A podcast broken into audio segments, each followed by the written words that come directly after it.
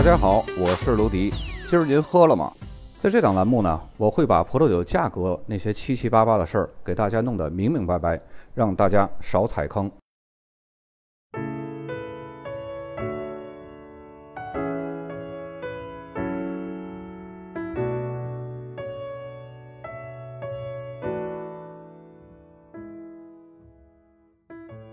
本期节目，咱们继上期卡斯蒂利亚莱昂这个大的行政区，咱们本期呢来介绍剩余的五个地欧法定产区。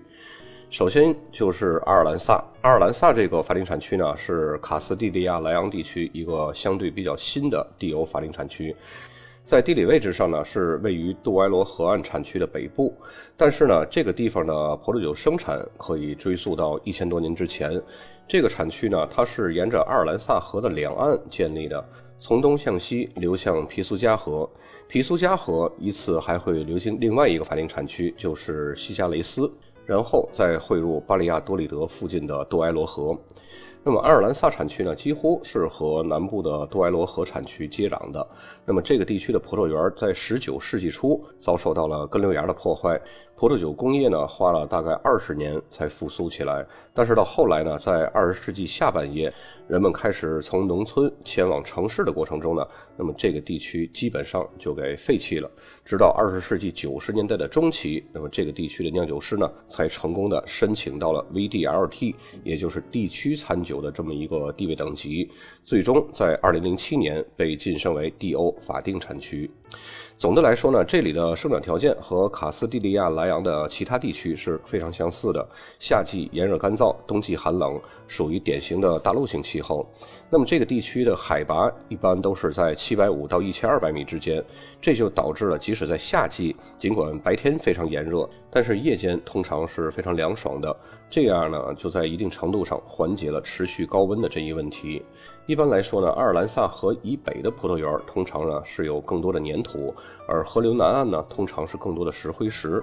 这个地区仅有二十多家生产商，主要种植的葡萄品种呢是丹珀。丹珀在这里呢是叫红派斯，这个品种在任何的红葡萄酒或者是桃红葡萄酒当中，至少要含有一半以上的含量。这里出产的丹珀葡萄酒呢，和杜埃罗河岸产区的葡萄酒是有很多相似之处的。因为这里和杜埃罗河岸它的距离呢是非常近，所以呢，这里产出的葡萄酒也是有那种比较强烈的炙烤味儿，果香清新，单宁柔顺。随着不断向西延伸，海拔高度呢逐渐降低了，所产的葡萄酒呢也会逐渐变得更加强劲有力，酒精含量呢也会逐渐升高。那么这种情况是为什么呢？因为海拔低了，温度呢就随之升高了，夜晚没有那么凉爽了，导致葡萄呢没有办法在夜间积累酸度。那么酸度低了呢，所以葡萄被太阳炙烤的味儿就出来了，并且呢，由于果实中的糖分含量升高了，潜在的酒精含量呢也就自然升高了。所以呢，高海拔的地方出产的葡萄酒呢，品质也就会更好，价格自然也就会更贵一些。这是所有产区的一个普遍现象，并不是说这个地方它就是一个个例。所有葡萄园高海拔的位置，肯定要比低洼地区产出的葡萄酒品质会更好一些。那么其次呢，这里种植的其他葡萄品种还有歌海纳以及门西亚这两个品种。如今呢，也有赤霞珠、梅洛以及小味多这些个国际品种也有少量种植。那么第二个产区呢是阿里维斯，阿里维斯是西班牙法定产区当中最年轻的一个，它是在2008年正式划定命名的。那么产区是沿着葡萄牙东北部附近的杜罗河经过，那么覆盖了卡斯蒂利亚莱昂的狭长部分。阿里维斯这个名字呢是来源于拉丁语，意思是在河岸上。那么这里的地形呢，和西班牙的其他地区是有所不同的，因为它的位置更高，它是处在更平坦的高原和陡峭的梯田上，土壤结构呢是以沙质浅层贫瘠的土壤为主，同时花岗岩还有石英卵石也为葡萄园提供了良好的排水性。当地起伏的地势为葡萄种植者提供了不同的海拔高度还有光照角度，利用日照时间比较长，可以尽可能的有效的保障葡萄果实的分类物质的成熟。当地最主要的葡萄品种呢是胡安加西亚，因为这个品种呢对于灰腐病是特别敏感的，因此呢大多数的葡萄树都是以这种杯形的栽培方式生长成这种比较低矮的灌木丛的形状。那么这种栽培方式呢可以给树冠提供充足的空气流动。从而降低灰腐病的风险。阿里维斯的地形还有气候呢，是和葡萄牙边境上著名的多罗河谷产区很相似，也会受到大西洋的影响。冬季寒冷漫长，那么夏季呢是比较短暂炎热的。梯田地势呢，则有助于增加额外的光照时间，帮助葡萄成熟。除了胡安加西亚生产出当地具有独特浓郁果味的标志性红酒之外呢，其他著名的红葡萄品种包括丹帕尼洛、鲁菲特，还有加尔纳恰以及门西亚。波尔多的品种也可以在当地作为混合的葡萄酒成分。那么，在阿里维斯生产的白葡萄酒呢，则是由马尔维萨、还有佛得乔以及阿比洛来酿造的。那么，产区法律规定呢，白葡萄酒至少要含有百分之六十的马尔维萨葡萄。此外，桃红葡萄酒呢，至少要使用百分之六十的胡安加西亚、鲁菲特和丹珀来制成。再接下来一个法定产区呢，是萨莫拉领地。这是一个以红葡萄酒为主的产区，它是位于西班牙北部历史名城萨莫拉的南部。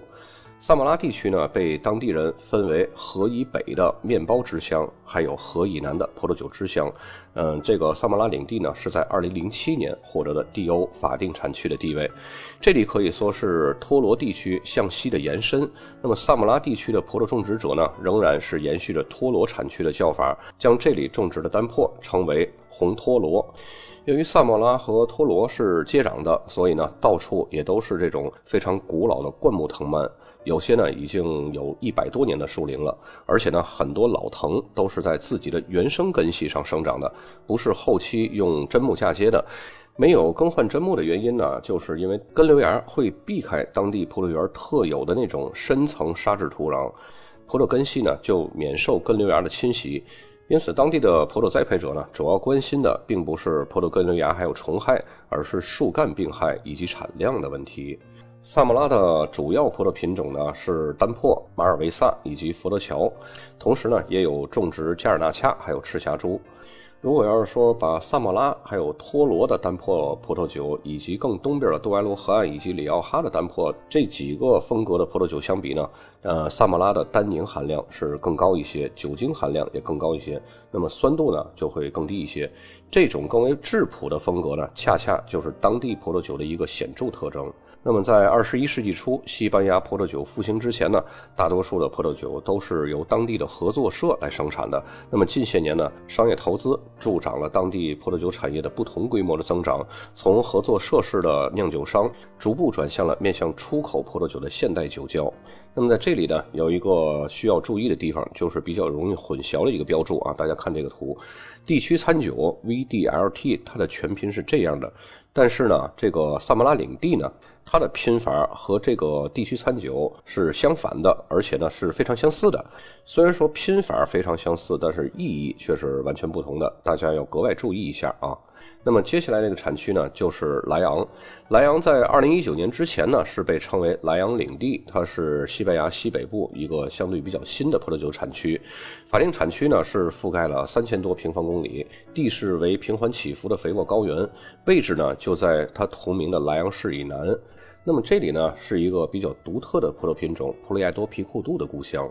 那么普里埃多皮库杜呢是占这个地区种植面积的百分之七十。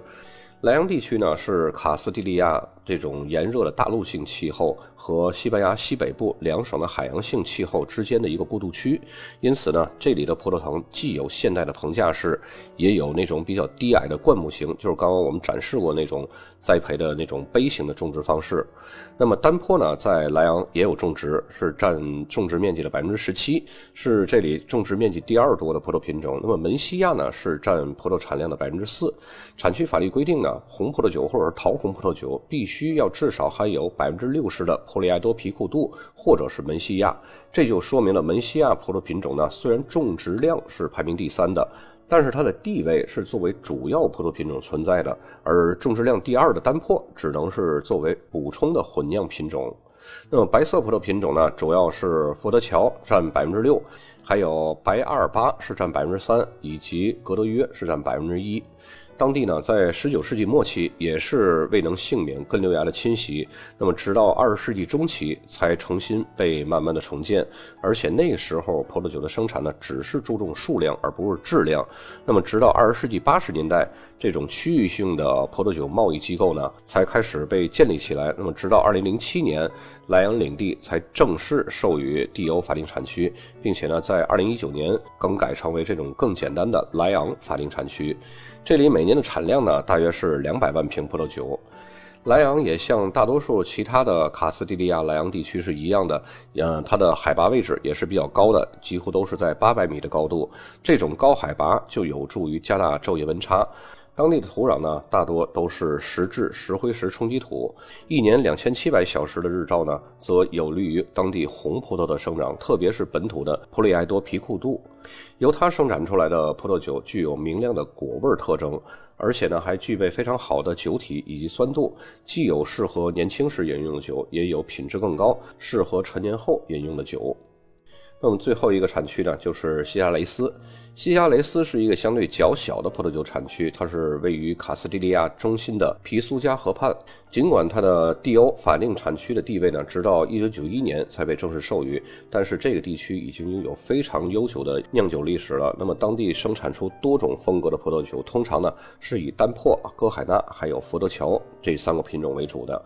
这里的红葡萄酒呢，通常兼有介于多罗河畔的优雅与结构，以及托罗的力量与质朴之间的风格。丹珀是在这里占据主导地位的，占整个种植面积的百分之七十。歌海纳以及灰格海纳也是居于主要葡萄品种的地位。那么葡萄酒中呢，至少要占有百分之五十的比例。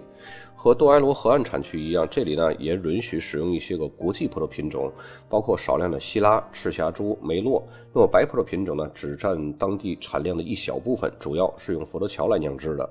那么这个地区的桃红葡萄酒呢，是占据了最大的葡萄酒产量的份额，占整个西加雷斯法定产区所有葡萄酒产量的一半。那么法律要求规定呢，只要主要的葡萄品种的含量超过百分之五十，就可以用任何的红白葡萄品种混合而成。那么，虽然当地呢也有起泡酒和甜酒，但是呢这些酒产量是非常少的，和卡斯蒂利亚莱昂其他的地区也是一样的。那么西加雷斯也是属于典型的大陆性气候，夏季气温呢有时还会高达四十摄氏度。这种温度呢，在生长季确保了丹珀以及歌海纳达到最大的成熟。但是当地的海拔一般都是在七百五十米，这样呢也可以起到增加昼夜温差的作用，这就使得葡萄呢也可以保持良好的酸度。那么产区咱们都已经介绍过了，接下来呢咱们来看一下酒标。首先第一张酒标呢就是阿尔兰萨的，右边箭头指向这个黑框白字就是 D.O. 阿尔兰萨。那么在上面靠左边的箭头呢，那个单词是年份的意思，大家一定要记一下啊。每个国家的它的地方的这种葡萄酒术语都是有所区别的。我呢会尽快整理一些个出来，然后把各个国家的分门别类发送给大家，这样呢就可以方便大家记一下各个地区、各个国家的不同的酒标术语，也方便大家可以更好的去识别这些个酒标。再接下来这个酒标右边箭头指向的是阿里维斯，大家看一下那阿里维斯底下是 D.O 全拼。再接下来的酒标左边靠下的箭头就是莱昂，它在二零一九年之前是叫莱昂领地，然后呢，在一九年之后就简化成莱昂了。莱昂它下面呢就是 D.O 的全拼，莱昂的上边这个词呢是葡萄品种名，是格德约一种白葡萄品种。再接下来这个酒标呢，左边箭头指向的就是萨莫拉领地这一长串的字啊，都是萨莫拉领地。然后右边的这箭头指向的是葡萄品种百分之百的单珀酿造的。再接下来这个酒标，左边靠下部箭头是产区名西加雷斯，西加雷斯的下面就是 D.O 法定产区的全拼。那么西加雷斯上面2015的上面那个是珍藏 Reserva。本期的酒标呢是比较少的，因为咱们重点是介绍这几个产区。那么这几个产区呢，每一个产区都介绍了一个酒标。到现在为止呢，整个卡斯蒂利亚莱昂整个一个大的行政区都已经讲述完了。节目最后呢，我还是要强调一下，大家如果要是有看不懂的酒标，然后呢可以拍照把它上传到评论区，我会一一给大家做解答。本期节目就到这儿，咱们下期再见。